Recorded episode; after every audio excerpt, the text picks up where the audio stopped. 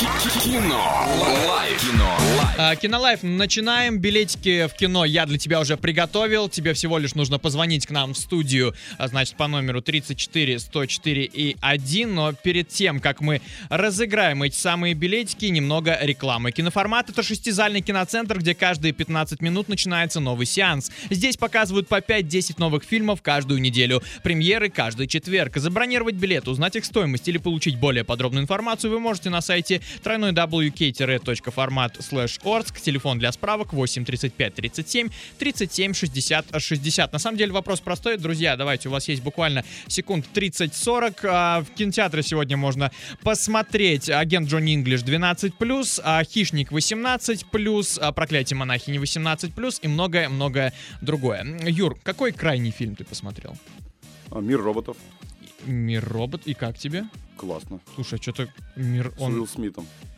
Это что-то такое более... Это такое фантастика, да, да, да, да, да. Ну, как всегда, то есть смысл один. Люди решили запустить роботов, заменить все, что можно.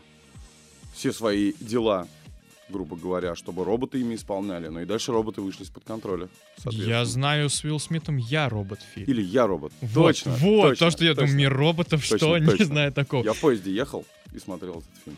Не, Шикарно. это, это клевый, да, там прям... Я его смотрел, мне, наверное, было лет 12, но он был настолько крутой, прям...